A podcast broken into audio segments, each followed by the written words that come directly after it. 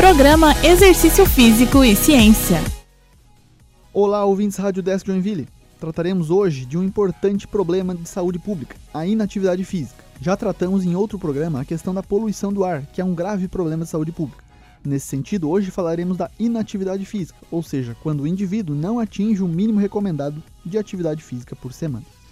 Este é um fator de risco principal para doenças crônicas não transmissíveis, como AVC, diabetes e câncer, e tem um efeito negativo sobre a saúde mental e qualidade de vida. Aproximadamente 3,2 milhões de mortes a cada ano são atribuídas à atividade física insuficiente. Pesquisadores colocam a inatividade física como um dos mais impactantes problemas de saúde pública no mundo no século XXI. Em pesquisa publicada no The Lancet, um dos mais prestigiados periódicos científicos no mundo, pesquisadores estimam que mais de 5 milhões de mortes prematuras por ano poderiam ser evitadas se pessoas fisicamente inativas se tornassem fisicamente ativas. Inatividade física é um termo usado para identificar pessoas que não cumprem o nível recomendado de atividade física regular. Nos programas iniciais, abordamos a quantidade de atividade física semanal necessária em minutos, que é de 150 minutos de intensidade moderada ou 75 minutos de intensidade vigorosa por semana. Alguns dados na literatura reportam que um quarto da população não cumpre essas recomendações. Na população de adolescentes escolares, o cenário é ainda pior, com o dado de que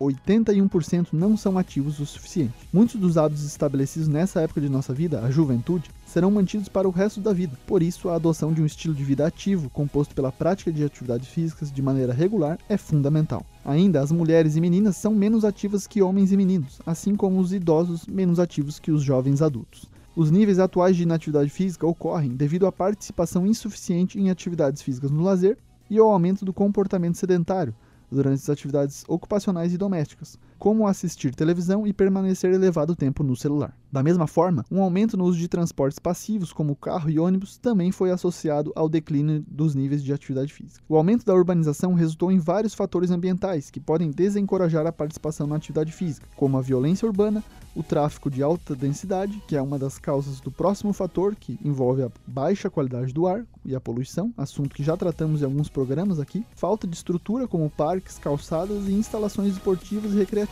Assim, devemos criar oportunidades para nos exercitar, adotando a prática em nosso estilo de vida, de maneira que consigamos mantê-la em nossa rotina de maneira agradável e não apenas de forma temporária. Por hoje é isso. Esse foi mais um Exercício Físico Ciência, também disponível no podcast do Spotify. Um abraço e até a próxima.